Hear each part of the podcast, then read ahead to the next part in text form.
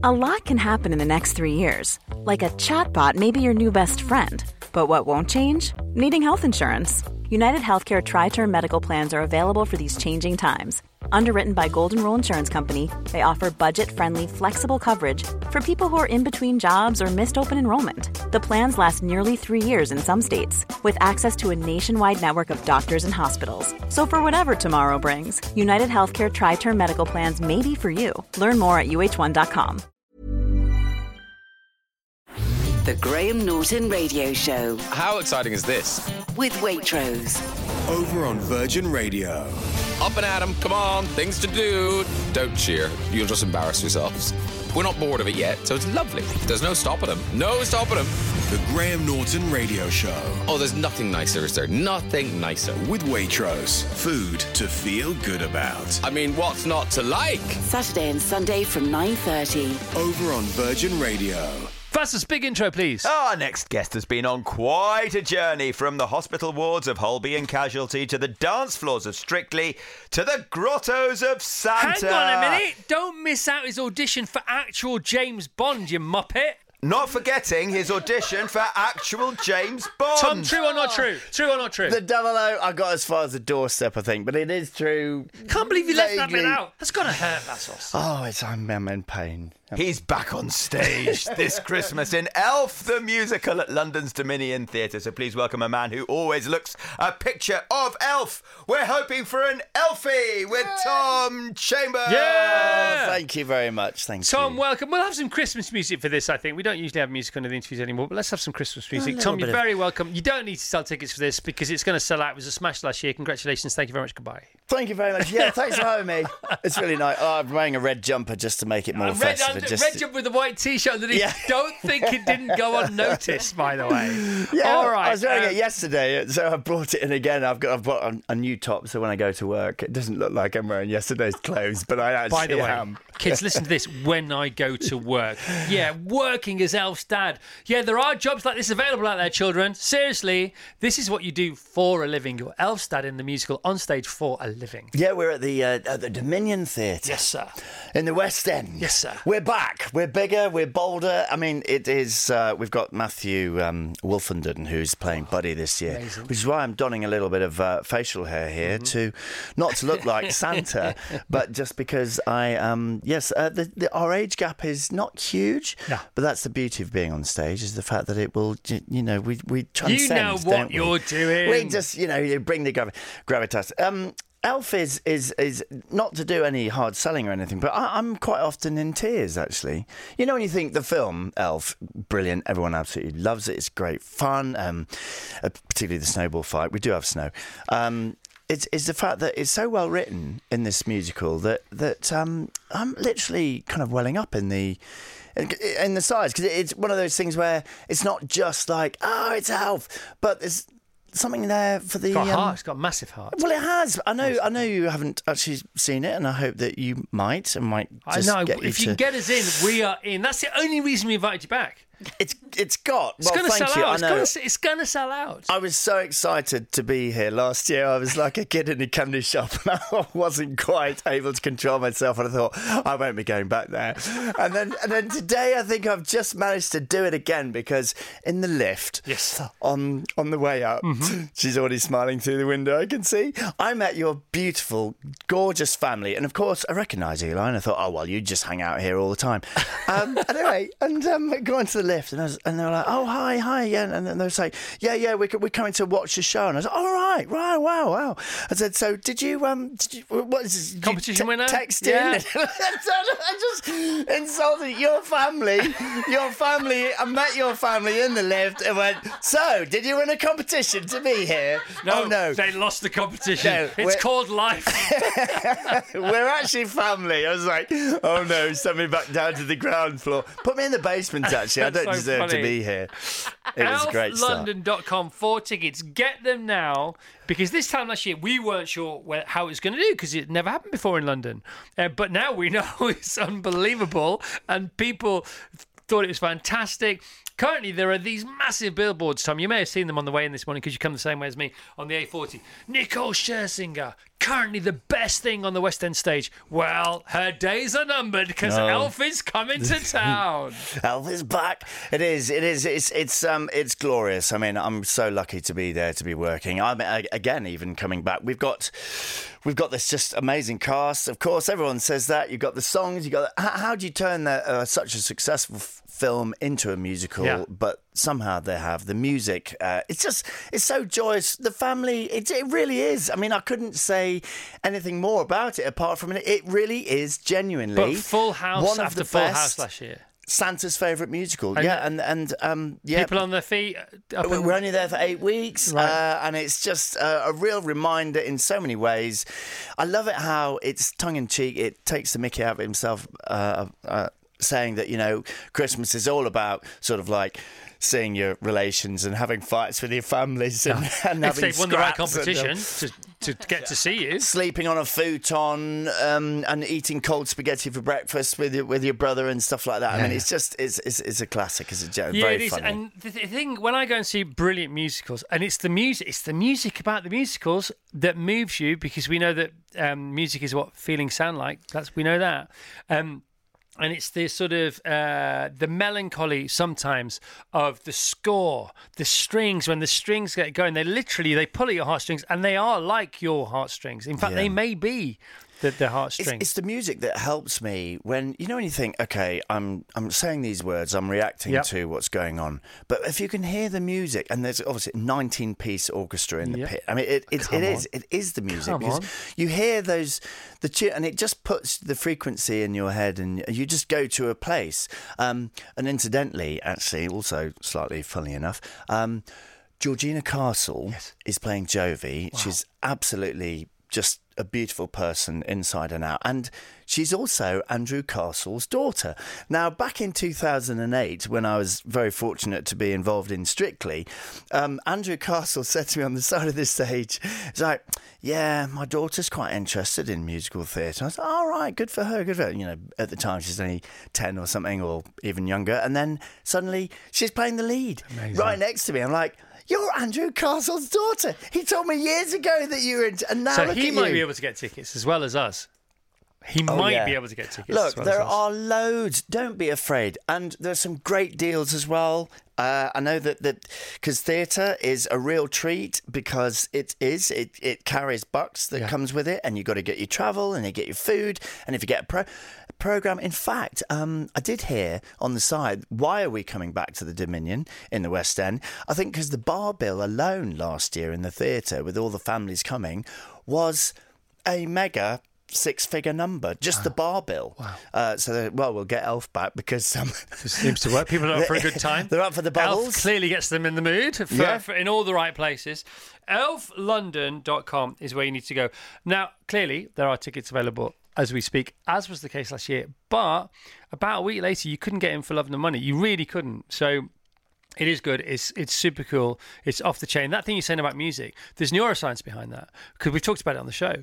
There's neuroscience behind the fact that if you play classical music whilst you're reading, you will read quicker because there's something that gets in the way of you and the written word in your head, in everybody's head, even in the best reader's head, that music gets rid of. And so if your children have trouble reading, if you play without them knowing, just put some classical music on in the background, and it ah. can help. It actually gets in. It's a bit of a bump in the road for dyslexia, classical music. So it's uh, on your side for so many different reasons. But it, for me, it's the music. It's the it's what it does to us whilst we're watching and listening to words and watching people move around. It's what that then does to you.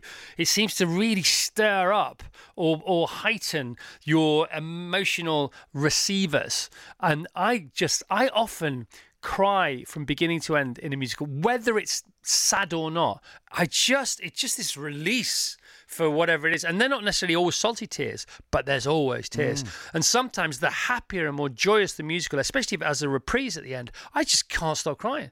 Because it's all the it's all, I'm just talking about it now. Yeah, well, I mean, I cry in Stuart Little too. Uh, How to completely blow that out of the water. But I, I should probably listen to classical music all the time then, because wherever can you But I do it when you're just looking for directions about where to go next? Because you know you walk into a, a train Yes. station or a, you know you're kind of reading. I mean, there's so many signs. There's so much to read everywhere. They're all trying to sell you something. And I'm really slow at. Re- I was just trying to read some Christmas cracker jokes uh, next door for you for on your on your station, and um, you know they've got ten Christmas cracker jokes to read. Why? We, we only. We, to be honest, we don't use. I know. I've not Yeah, heard most of any of them. my um, Which was the best from one? last year. Which one? Today. What What do you get for nicking a calendar? Don't know what you get for the calendar. Twenty five days. that got me, and I thought I can't read anymore. But then I couldn't read them anyway, so because I'm not fast enough at reading, I would have definitely. How nice is this guy? Lovely. He's the best, isn't he? Yeah, lovely. He is the best. Oh, thank you. Unfortunately, he's already taken. Otherwise, I'd be all over him like a cheap seat. Oh well, no, that's Alex always Mandel, room. Always. Always room at the end. Elf. Elf the Musical. Hi, Chris and Tom. We've already booked our tickets for Elf the Musical. It's my husband's 59th birthday on Thursday, November 16, and we're travelling by train after our boys finish school in Peterborough. So if you book for the 16th, then look out for me and the boys and give us a shout uh, to the birthday boy Paul, William 14, Monty 13, Henry 11. We'll all be rocking with the whole family Christmas stocking, all the jumpers on, everything. If I can bribe Will to wear one. Hi, Chris. Going to see Elf on the 17th of November. Angie from Kings Langley. Uh, as part of my husband David's 60th birthday celebrations, we're bringing our granddaughters Olivia and Isla too, and we're so looking forward to it. Having done this before last year, and it was a smash. The reviews were off the chain, weren't they? It- Ge- genuinely. Yeah, it- well, we we yeah yes. Is is there, and you're an absolute 100% pro, total pro, but is there a date? You do you have to be careful because you think, well, we, we know we can do this. We know we smash this. How is how is a re-rehearsal a year later compared to the re- the original rehearsal a year earlier? I'm so glad you asked that. It's very interesting because we all thought, great, we only probably need to rehearse for a week. and we'll, we'll just turn up in the last week and just go on. Um, they've completely because you're so so short of time. You think, oh, you've got four weeks, but there are so many aspects. Do you know like something like 27 pieces of set? Uh, like nearly every hanging wire available is being used because Flies. there's so much Flying in, flying on. out. The choreography, the sequencing of, um, I mean, the, the the the ensemble. Who that word shouldn't even be used. They're they're just all these bright shining stars of people who make this thing come to life. The way they, the choreography and the extreme energy, commitment, and they have such a short amount of time to get it into their brains. I know that you know you get very quick at it. I'm extremely slow. I'm still getting moves wrong with just like um, swapping folders um, in the office scene. But um, yeah, it does take a great deal of time. However, because we've come back and the principals, most of the principals, apart from lovely Matthew, who's now playing Buddy, Matthew Wolfenden from Emmerdale. Do you know he was there for 18 years and he finished on he finished on Friday and he was in rehearsals on Monday That's for the way Elf. you do it. He, hadn't been on, he hasn't been on stage for 18 years. I mean, he's like a Dr. Water. He's just back in the pool. But Yeah. I, I thought, wow, maybe that's um, maybe that's a good thing that he's just not had time to think. Because 18 years of your life on Emmerdale, and then you're suddenly. Anyway, sorry, I digress. Um, so the director. I, I quite enjoyed it. No, I liked it. Digress away, my He's, friend. he's had time to um, to really make us think about exactly you know what we, we're not just doing some fluffy sort of Christmassy um, experience of you know candy and all that. Um, it, it- he's really made us tune into you know musicals. Classically, they can it can be a bit like, like Marmite. You love them or hate them, and there's a feeling of like So we should uh, do that. Marmite the musical. Mar- Come on. you like the love or hate it? Yeah, well, we they've done know. Jaws and then the shark one. You think how can they make a something out of it That's coming. That's happening, called? isn't it? It's yeah, going again. Jaws the musical. Yeah. Jaws, Yeah. Jaws the musical. Honestly, apparently it's very good. how is it possible? It's better than Spider Man. Yeah. That didn't go well. So we have, we have, we've. Oh, oh, d- yeah. Mm-hmm.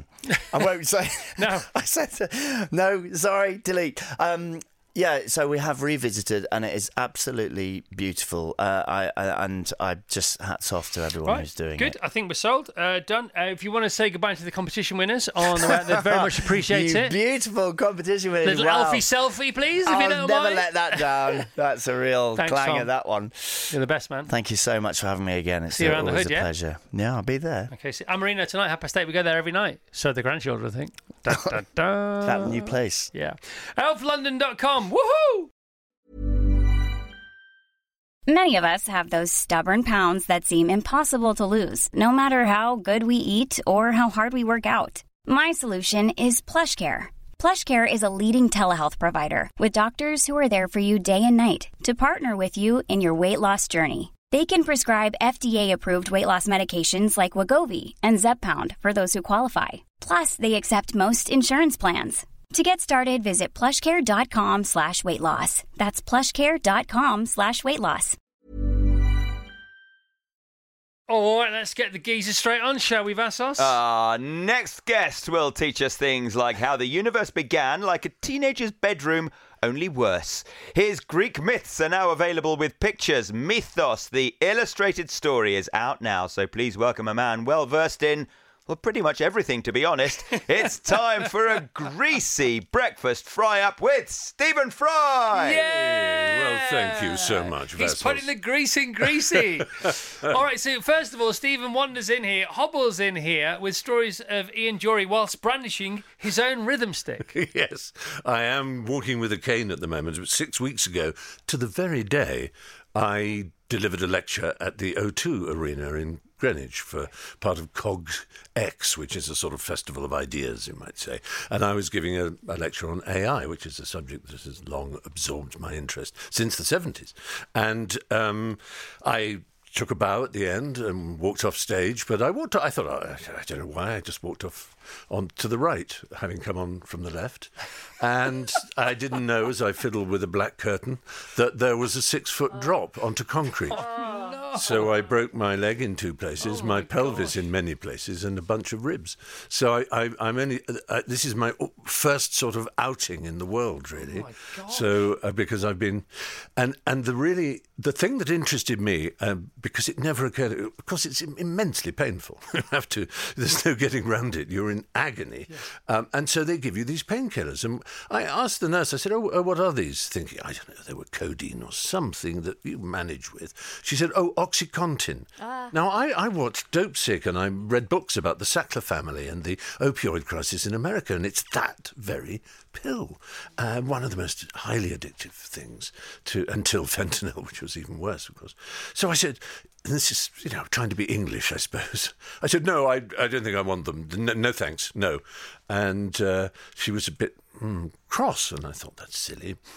The next morning, in comes the uh, orthopedic consultant, and he says, We're not giving you these painkillers to make your life easier or for ease and comfort. They are there for you to get better quicker. And I said, Well, they don't heal bones. He said, No, but without them, you're in so much pain, you won't move at all. You'll be lying on your back, Yeah. stuck there. And with them, it, it'll hurt a bit, but we'll get you on your feet uh, in, in a day. Right. And we'll get the two physio guys with their arms around you and we'll, we'll walk you up and down. Yes. And your muscles will start working. And the sooner the they'll better. support the bones and Yeah. that everything will get. But without them, it could be six months longer, your recovery period. And, they- and that really interested me because you don't think of painkillers.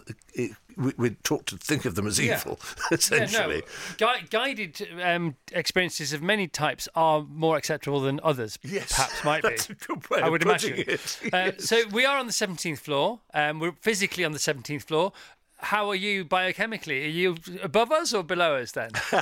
I've been off them now for Oh, you've been several off them, weeks, okay. Uh, but I I Right. did obey them and take them. and did you I'm- did you have any trouble coming off them? No, they uh, they very kindly weaned me with smaller and smaller Right, uh, 'cause they know what they're doses. They do know what they're doing. It turns That's out. That's a pretty serious Yeah. fall. though. I thought maybe you twisted an ankle or fractured a. f- a f- I don't know. No, some- it was pretty pretty ghastly to be honest. Yeah, it's very you, you lie there. Well, well done. For, thanks for coming in. Oh, don't be silly. Um, Jeez. No, any opportunity to, to do my physio, but just by walking and getting in and out of cars.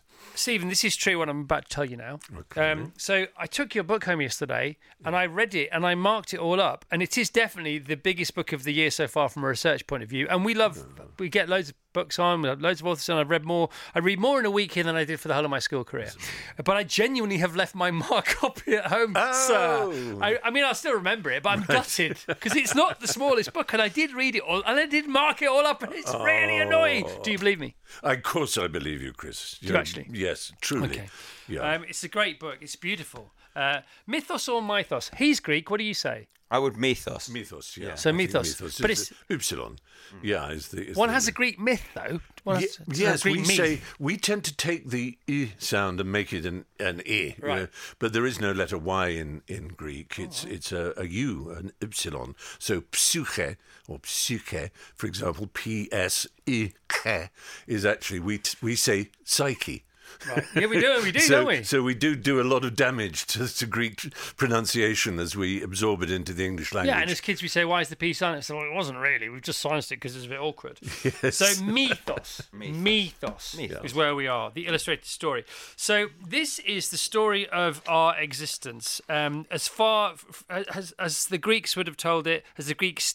Is it still told, as you are explaining to us, with pictures, thank God, as well as just words? Thank you for the pictures. No, but they're important. No, what you s- said, Alice, is a book without pictures and conversations. If you remember in Alice in Wonderland. Yes, and the That's what- best words create the best pictures. The best pictures inspire the greatest words. So let's crack on with that. Um, it's their take on science's Big Bang uh, and the Bible's "Let there be light," but it's all from the same root, though, isn't Yes, it? eh, well, every people, all our ancestors. If you think of, think about it, once once we had developed tools and fire, um, and especially then language, which is only fifty thousand years ago, which is very recent in our history as a Because species. Because there's the theories of there's, there's sorry, there's the history of the species, then there's the history of civilization. That's right. And once we were able to talk, and because of fire, we were less, you know, less wild ourselves. We we were tamed. We could live in s- sort of places where animals wouldn't dare attack us Yeah. at night, and so on. And um,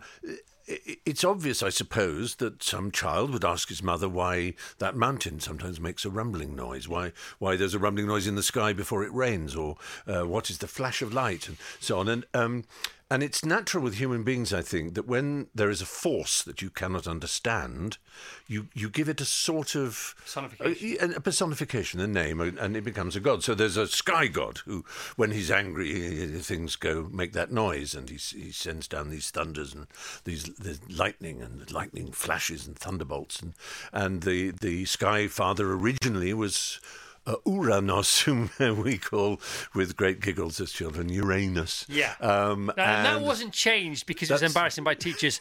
We changed it, but it was originally almost a double O. Yeah, well, Uranos, I think is how you'd say it. It's the, it's the Greek word for sky to Still this, is, yeah, to still this is, day. yeah. Yes. Oranos, yeah. Uranos. You love it, that's that's much nicer to hear it in a Greek accent.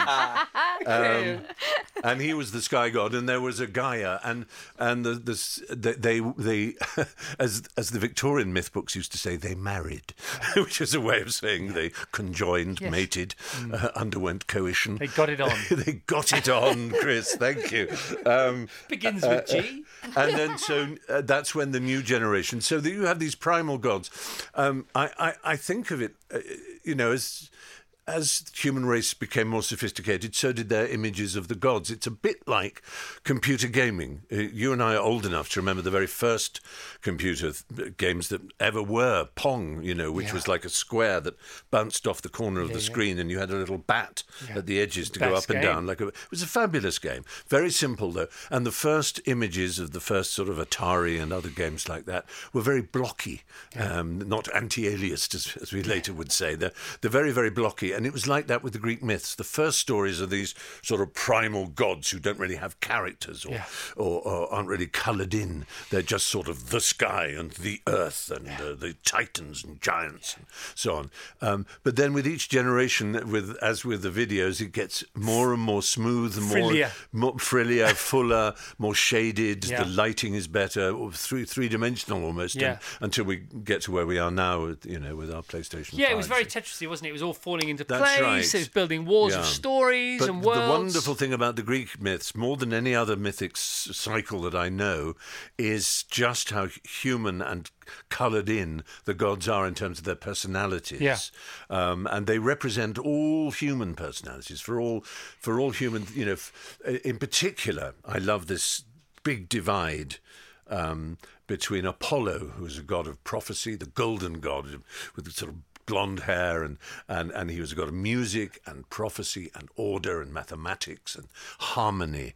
Um, uh, but he was not more important than Dionysus, known as Bacchus to the Romans, who was the god of wine and frenzy and addiction and impulse Yeah. and all those all v- there. sharp human. And those two, the contrast between those two is a sort of definition of us. Um, you know, And every Guy Ritchie movie yeah, you've ever seen. We, we have our reason. Yes, It's we true have though, our, isn't it? is. It's all and, there. And in Star Trek, in particular, the original Star Trek, because you have you have the the logic and order of Spock, and you have the you're a green-blooded monstrous Spock from from Bones McCoy, the Doctor, who's all passion and instinct, and Yeah. in the middle you have to who has to sort of navigate these two extremes is the captain. the who, goddess, Yeah. uh, Lieutenant Uhura. Yeah, exactly. Floats down. it's just all wonderful. And, and it is very noticeable that in almost all science fiction of that time, and, and still to this day, I mean, with Marvel and everything, so they can't help using Greek names. You know, Kratos and Thanos, and you know, it just makes them feel that, it. yeah, that it's deep inside us, whether we sort of know the details of these stories or Have not. Have you always been such a sponge for, for this sort of riven culture? Yes, I think I have. Because you inspire me to be more like I've got no chance, but I'm having a go. Do you know what I mean? Because when I see when I hear you talk about it, when I hear you enthuse about it uh, and and blossom as you're talking, you know, you literally come alive when you're talking because it's an energy inside you, isn't it? It, it is. I used to have. Um, there, there was a wonderful in its day social media service called Twitter. I don't know if you remember it. It was so good. We've had Oh, we've had yeah. Elon on this morning. You really? He's in town talking about AI. You should hook up with him. Yes, well, I know his views on AI, and he's, He's, he's a mile and a half away. Yeah, Do you want me to hook you up? Why not? Come on. sorry. Um, It was all going so me, well. it was going so well. I think I'll. Well, he won't be interested. I think he might. uh, I don't. I think he does know who I am because I, I had dinner with a knows one of his astronauts, and she said something about him wanting to pass on how he, he knew I was a very good friend of Douglas Adams, and and. Um, the phrase she gave me was that Douglas Adams's Hitchhiker's Guide to the Galaxy books formed the core of his philosophy when he was young. Is that fair enough? yes. And if you remember, when he sent a Tesla Roadster out into space, Musk, it had uh, on the dashboard uh, in large friendly Yeah. letters the words "Don't panic," Yeah. which is what's on the front of the Hitchhiker's Guide. Yeah, exactly. Yeah. You, would you not like to meet Elon Well, I would actually, yes, because he is interesting, and uh, uh, you know, I'm I'm I'm so upset by what he's done to, to Twitter that I- Really? the yeah the musking of Twitter is not. Oh my no, goodness I- me! You should talk to him about but that. but yeah, no, I you know I, I, I, I can't see why someone like me would be the faintest interest in such a I bet he titan would. of the But because you are one of the world's greatest Oh, no, wordsmiths, no, and Twitter's all about words, isn't it? Well, do you know, this is the way of coming round to your answer about it being about words, and then this is not any false modesty of any kind. It's literally true. When I was, first went to school, seven, a proper school, as you might say, it rapidly became apparent to me that I was bad at everything that all the other children were good at. Um, I, I couldn't catch a ball or run in a straight line and collide with a tree or trip over my own feet. I couldn't swim. Uh, I couldn't sing or play an instrument. I couldn't draw or paint. And I really felt inadequate. Um, but there was an occasion which sort of sparked it off a, a bit of confidence was was a uh, music teacher was writing on the board she, she wrote the word orchestra in big capital letters uh, she was going to give us a lesson about the elements of the orchestra and I shouted out cart horse um, and she said what I know what you mean. yeah, exactly. And I and and she said, "How did you know that?" I said, "Well, I could just see it." And uh, she sort of gave me a frowning look that I thought was disappointing, disappointment. But in fact, she asked me to stay behind, and she sort of talked to me about things. And then around that time, started Latin at school, and I loved it. I th- because it, uh, uh, unlike other boys who who saw it as a terrible chore to understand, I thought it was like a game, like a code game, Right. so that you could substitute words, one word for another, and uh, and it just became interesting. So um, they they then said, "Would I like to learn ancient Greek?" And I said, "Oh yes." And there's even more of a code because they've got different letters. So I learned to write my name in, in with Greek characters, and I learned the Greek alphabet, of course, and then started to learn the language and loved it. Uh, and I, like Susie Dent on Countdown, I absolutely just love the etymology, the origin of words, and and uh, so this was perfect in Greek because the Greek book that I was given, because I was the only one doing Greek, was it would have a, a new noun or verb, like let's say grammain, to write, and it would say you can easily remember the meaning of grammain because of words like grammar and telegram, which is a, a piece of writing from a distance, which is what tele is, a remote, um, and graphane, and uh, you know, it's a- and and all these different. So graphane to read rather than graphane to write, and phonos sound as in telephone. And I remember turning a page, and it had a, a verb thaumazo. And, and it said, you can easily remember this by thinking of the English word thaumaturge. And I remember looking down and thinking, I quite like words and things, but thaumaturge? And it turns out thaumaturge is an English word. It just means a worker of wonders, a worker of miracles. Thaumaturge, the urge is ergos, is the work, you know. And um, so, but, and of course, I haven't forgotten it. But that set me on the path to believing there was something I could do. And, and this was a boarding school, and, and at night I would read stories. Um, uh, you know, I had a torch under the bed, and I was the the reader, the dormitory reader, and and I would sometimes make up stories. You need make up ghost stories. It's what kids love, and so. Despite being appalling at games, dyspraxic, really, I just really couldn't do anything. Uh, climb a rope. I mean, God, the sight of my Well, we're all dis something. Yes, we? exactly, That's the point, isn't it? So you find it, you don't know what you're good at, That- find out yeah. what you're dis at, and what's left after all the disses is that. Exactly, and I. This is what I say if I do sometimes go to schools and things, and uh, um, and they'll say, "Well, you know all these things." I said, um, uh, what, "What do you what do you like then?" And he said "Uh, football, and they said, "Well, uh, who's uh, which, which team?" And he told me his team, and I said, "So you can name all the team?" And of course he could. I said, "But you couldn't name any other teams, could you? Because you like your team."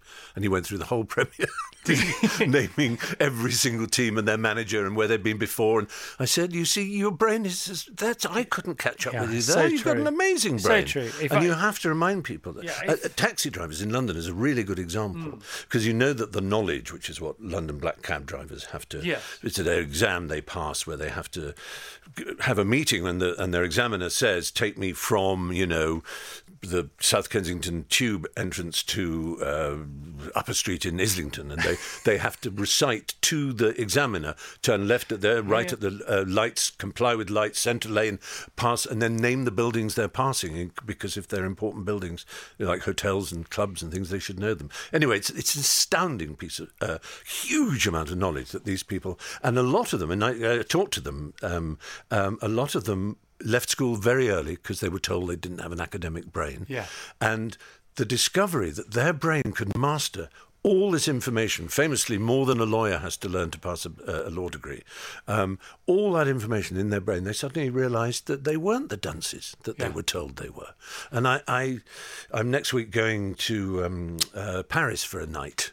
Uh, on I'm taking the train, but uh, I'm hosting the Global Teacher Awards at uh, at the UNESCO building in Paris, which is a thing I've done before, and, and it is astounding. These they're from all over the world: Bangladesh, uh, Peru, uh, London, know, all, these uh, teachers that are nominated. I mean, the ones in the long list are amazing enough, but when you get to the short list, the work they do, the inspiration they are, they you know, and you just makes you so angry at the division in the world where people like that are paid nothing and get almost no respect. There's this, you know, there are these awards, but they won't make the front pages in the newspapers, let's be honest. But these people are more charismatic and dedicated and uh, Useful. adm- useful, exactly, than almost anybody you're likely to meet in your life. And they pass that message to their children. They make their children feel capable, and, and it's so important. Should we just give Stephen a round of applause. Oh, a, c- a control room round of applause. you, the greatest Sinead. honour this show can bestow upon a guest.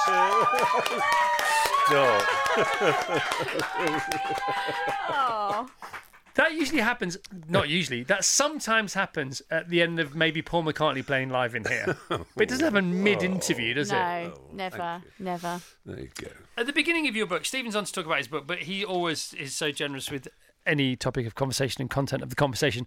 Mythos, the illustrated story, Stephen Fry. It's a gorgeous book. It's beautiful. I mean, it, it looks a bit like Christmas, which is handy from a marketing point of view. Um, but but in the in the in the beginning, you know, you talk about the Big Bang, you talk about uh, the Bible, and then we have Greek mythology uh, explaining where we are or who we are and where we came from. Um, the ancient Greeks had a different idea to maybe the Big Bang, or maybe you know in the beginning there was let there be light, um, and it all starts from chaos. And I'm thinking, but co- the cosmos is cosmos is science, and co- I, I'm sure Stephen knows that cosmos means order and chaos means disorder, and so I thought he's agreeing with he's agreeing with what he says he's disagreeing with two paragraphs in, the book's done, it's over. Yeah, there are many more pages.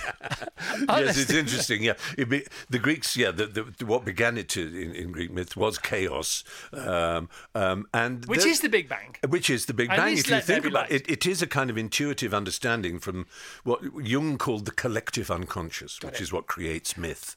Um, or, or and um, i- i- they somehow understood that because we all have this problem when we have arguments, you know, with religious people or with scientists, depending on our point of view, about what was there before the beginning. Before the before. Which is a paradox because before the before seems impossible. Yes. And so. You know, if a religious person says, "Well, there must be someone to have created it; it can't come from nothing," you then say, "Well, Do who they say it in that where voice? did this?" Yes, and then you say, "Well, where did this God come from?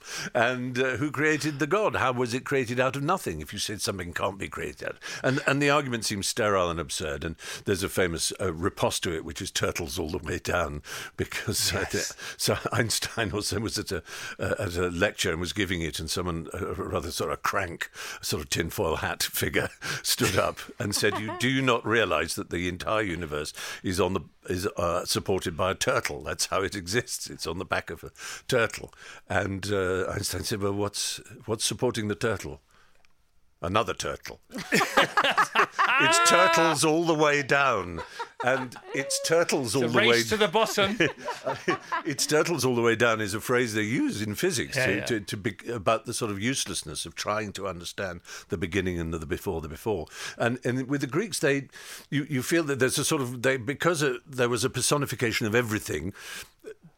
th- there was chaos uh, like an explosion that turns to order.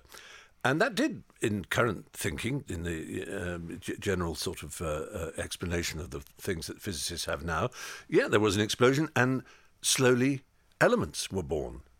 In you know, in a few seconds, some of the most common ones, and then more and more, and suddenly there was iron, and suddenly there was this, and things settled into a kind of order. Uh, whether it is they coalesced into a, a nebula, and then into planets, and on to galaxies and planets, and so on. And so, and we now know it's going all the way back to disorder, um, uh, uh, to the heat death of the universe, as they like to call it. So, so the Greeks just had a natural instinct, I think. The mo- to me, if I can say though, the most remarkable one now, and it relates to AI, is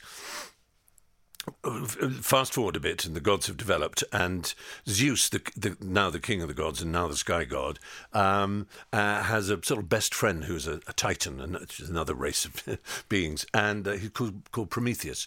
Um, and between them, they have this idea to, to make a, a new species, not like animals, but more like gods, a bit smaller, but able to talk, you know, like gods, and and uh, you know, so they could praise the god, and they could kneel in front and, and tell the gods how great they are, and and be their playthings and their toys, the creatures of Prometheus, as Beethoven called them in his piece of music. And and so they made out of out of the clay of the earth, uh, uh, and Athena, uh, goddess of wisdom, breathed into them, and and humankind was born.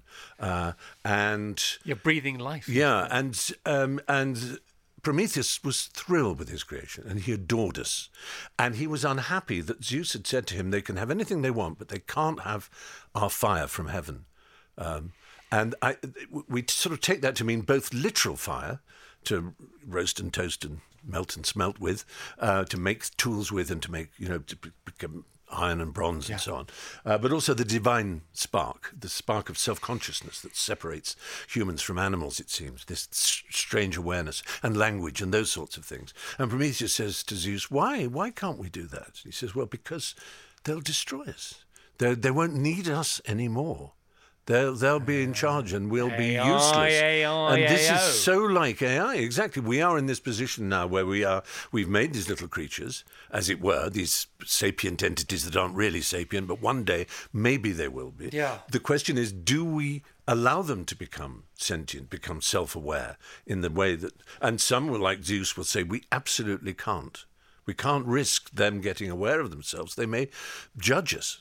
They may th- think they don't need us anymore. Carbon. They may use our the carbon that makes up our flesh for some Yeah. other purpose. And there'll be others saying, "No, I, these lovely creatures. we must." It, it's it's. And for all we know, this has happened myriad times throughout the history Yeah, of the, are we not universe. denying them the birthright that we were the beneficiaries of?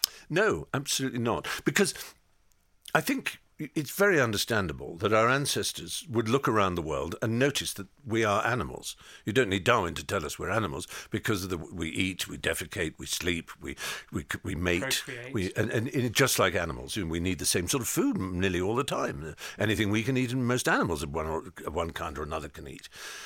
But especially once we started developing tools, fire, and then ultimately language in 50,000 years ago, we were aware that we were different from animals. And that's what myths try and deal, deal with. And we still have to deal and with we it. were aware Yeah. that we're aware. And we're aware That's the exactly difference, isn't right. it? That's and, the difference. And we still haven't answered that question. Why are we different? One answer is just to say, well, God made us this way. He wanted us to be above the animals and above the. You're doing that voice again. Sorry. With all respect to the devotion and piety of those who like believe it. it. well, it's, it's I'm not, it's not a very Please carry on, please carry on. But anyway, yes, you can say that that God made it so, and that's it. Nothing to question. Yeah. Or you you can sort of subscribe to the way that human life actually did develop uh, out of other lives and so on, and, and how evolution uh, worked its magic, and realize that we developed these these extraordinary qualities that separate us. Um, but it's very understandable that to make a story out of it, to Yeah. make a story like like the Genesis story. Why you know it's the, the it's called the fruit is it's called the you know the, the fruit that gives you the knowledge of the difference between good and evil, gives you a moral sense. Yeah, yeah. And why did we have a moral sense? Animals don't feel ashamed or guilty. They really don't. They, you know, they, they live and display themselves, and uh, you So know, there we- must be a reason yeah, for we it. Is sometimes think a puppy looks guilty, but they may have adopted the, you know, be- because it's torn up your, you know, Yeah. all your daily newspaper or whatever. But uh, uh, you know, we just know that we're different. It's, well, it's the knowing, isn't yeah, it? and we blame ourselves. We, we we don't regard ourselves as animals in the sense that we say it's all humanity's fault. Look at what we're doing here. Look at what we're doing there. Yeah. No, it's a lot of animal species can also depredate uh, and uh, eat eat a whole corner of the earth out of its habitat, locusts and other such Yeah. things. But they don't go, oh, what have we done? I know, and they're Oh. not into conservation either, No, which is they're not. anti, which is anti-nature because we Yeah. are part of nature. Because they Yeah. say, you know, oh, we need to look after nature, but we are nature. Where's that separation? That's when somebody starts a sentence like that off. I just walk away because you've just Mm. you've based it on something that's not actually. But at it's all interesting how the myths reach to try and understand, and, and the Genesis myth, uh, uh, which is a wonderful story. You know, it, it, God says to Adam, "You you name all the animals." Yeah. Because it was an instinctive understanding that what was strange about us is that we named the animals. Now, a kangaroo doesn't name a wombat. Mm. I mean, you can say, how do you know it doesn't? But you can be pretty damn sure. I think you're right. And, and it doesn't care if wombats are becoming extinct or, or, or any other species across the, the world. It doesn't have a curiosity outside its its inherited, you know, Need dispositions. yeah, survival. Yeah. I mean, you can a human can train one to have a different Yeah. perception of space and things, but uh, that's a human intervention. My favourite um, scenario, is, as far as that's concerned, is something in the Course of Miracles. It's a brilliant book. It's all about us labelling things and us the labelling of things, giving us the layers that take us further away from who we really are. And this is about peeling back those layers and getting back to who you are by finding out what and who you're not. And it's when a, when a child sees a leaf for the first time and is able to say, "Daddy or Mummy, what is this?" and instead of saying it's a leaf, the be- the right answer is we call it a leaf.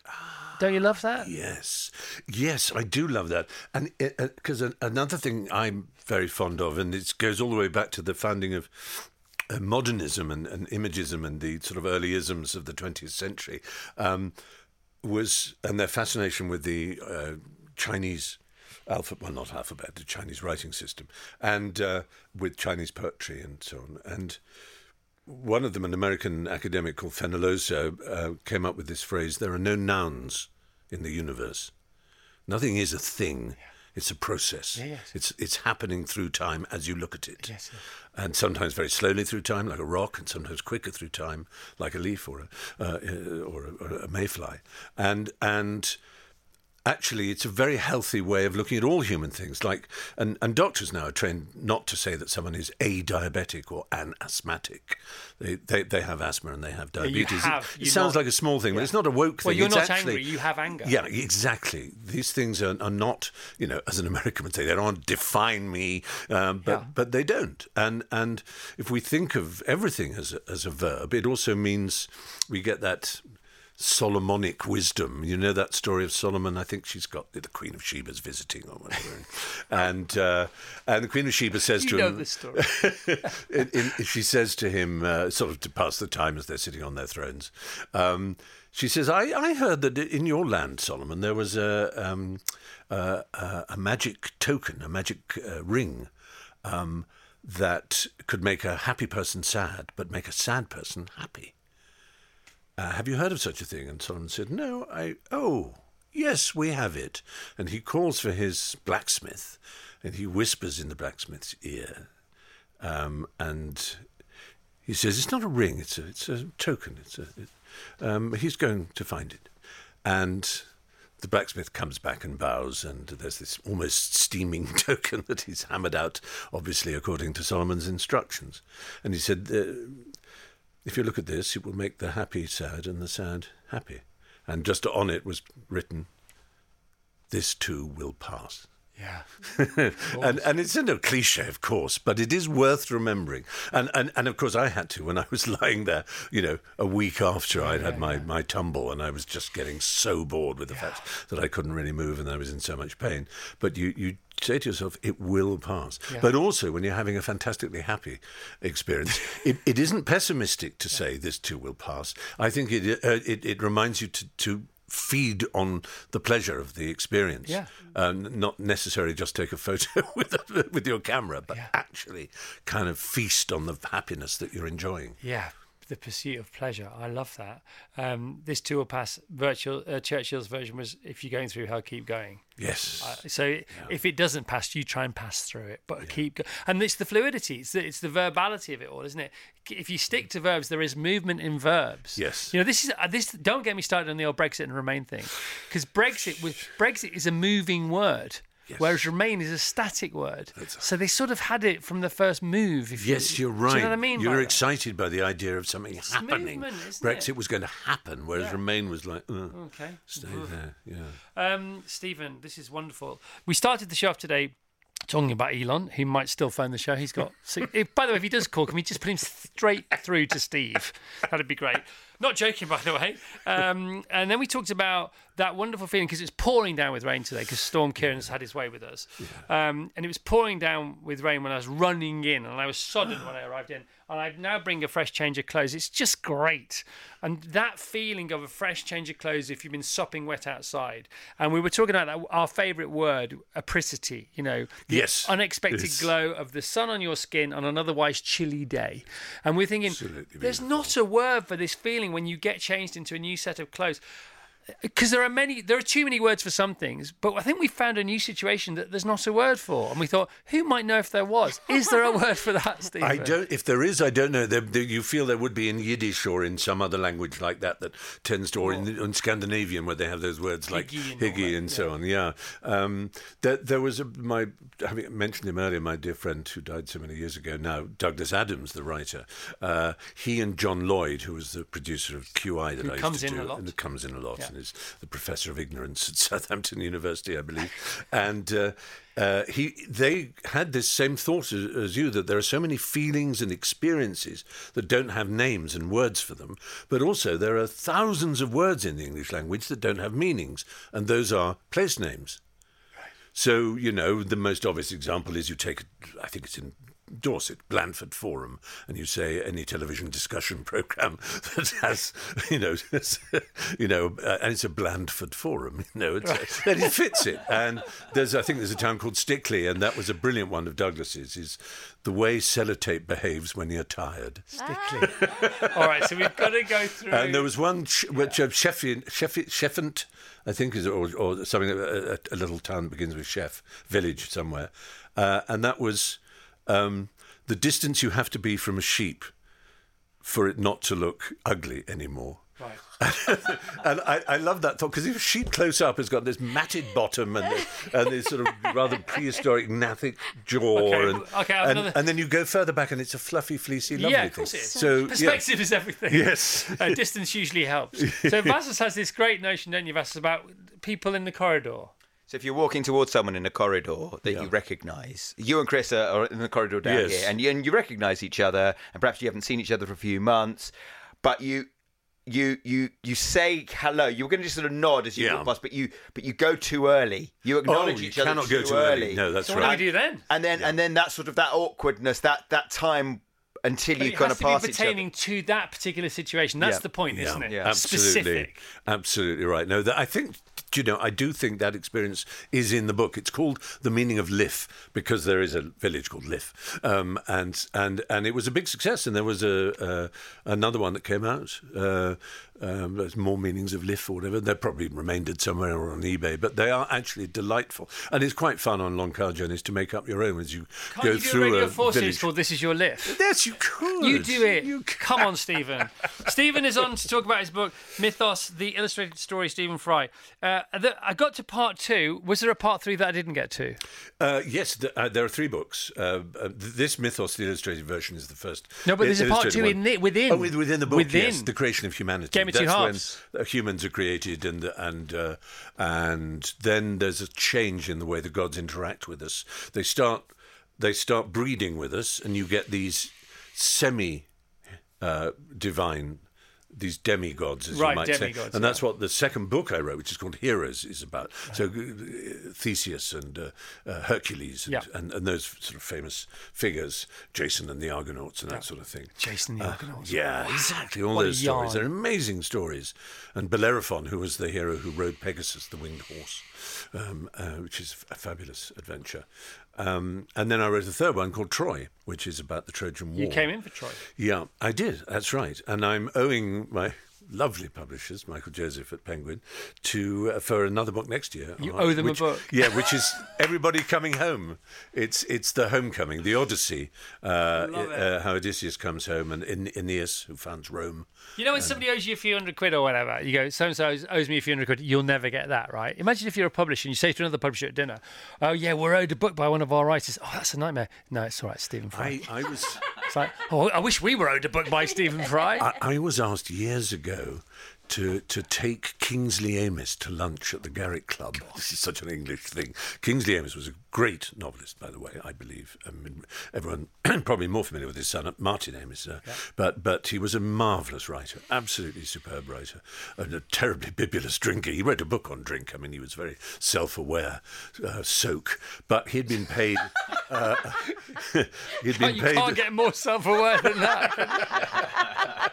he, he, he'd been paid a large sum. I won't say how much, but it was a large sum to write Well, you could, another book. he's no longer Well, No, that's true. Uh, he'd he'd won a Booker for the Old Devils, his last book, I think, and and and he was yeah, I think it was a quarter of a million, which was a lot in those days, Loads and it's money. still loads of Yeah. money. Um, and they just were afraid of calling him up to ask how well it was going because they just couldn't find a way because he would bark at them and they go oh okay okay Sir Kingsley um, so they said could I take him out? And so I took him to the uh, lunch at the Garrick Club and it was a very charming affair. He was absolutely delightful and hilarious and and I kept sort of saying so this book you're writing now and he said oh no listen tell me. And uh, I thought and I looked and I thought I'll get him because I knew he loved Macallan whiskey um, and he, this is the kind of wonderful connoisseur he was. And I agree with him. It's very interesting. Uh, I noticed in the menu that they had an 18 year old Macallan. So I said, uh, I said, uh, I see they have an 18 year old Macallan. Uh, let's, shall we get a couple of glasses? On the publisher. Yeah, on the publisher. The whole thing was on the publisher. And he said, You're very kind, dear boy, but the 12 year old is the better glass. Isn't that a wonderful phrase? The 12 year old is the better glass. and you know, whenever I've had these 18 year old ones, they do burn my mouth more. And I think, why am I paying this much for an 18 year old when, when an old. Not that I drink that much whiskey, but you know, anyway. Uh, I never got. never got to the bottom of how the book was coming. Oh well, I but you not- but you gave it a go. but I had a and you fabulous didn't need lunch. to. you didn't. By the way, if you if if your mum and dad name you Kingsley, you have to sort of live up to it, don't you? so do something. As Bertie Wooster once said to Jeeves, do you know that story where there was a character who didn't want to get knighted, um, and his wife did, and um, and Did want him to, Bertie did want did, did desperately. She wanted to be Lady, Yeah, yeah. you know, Bridgewater or whatever the surname was, um, but he didn't want to be. And Bertie says to Jeeves, I mean, "Why doesn't he want to be knighted? I mean, it's a bit embarrassing having to dress up and go to the palace, but is it so awful?" And Jeeves says, "Well, no, sir. It's it's because of his name. If he were knighted, he would have to be known by his first name. Well, what is it? It's Lemuel, sir." Sir Lemuel. It does not appeal to him. Well, well, it's not so bad, but you could use his second name. Hardly, sir. It is Gengulphus. to Oh. which Bertie says, Dash it, Jeeves. There's a lot of raw work pulled at the font, isn't there? a lot of raw What work pulled at the font. Yes. Oh my gosh! Just for that line alone, Isn't it? It's bliss. Your absolute bliss is what you are. Thanks for coming in, Stephen. A real pleasure. It always is. Thanks for being so hospitable. And uh, do enjoy Mythos Illustrated version, everybody. Yeah, he says, suddenly turning into salesman. No, it's gorgeous. It's gorgeous. And so, let so me you- uh, do a little a jingle, happy Christmas jingle. jingle all Yeah. the way. We got some stuff. We got some booze if you want it. Oh, no, no, you're you. very kind. No, but that's seriously, not. do what you like. Got some mince pies. Um, there he goes. As he came in with his rhythm stick. And um, I wish you all a very Merry Christmas. He's so good with the, with the look. He gives us the line, and it's all on camera. Goodbye. Love the 80s? Then you'll love Virgin Radio 80s Plus.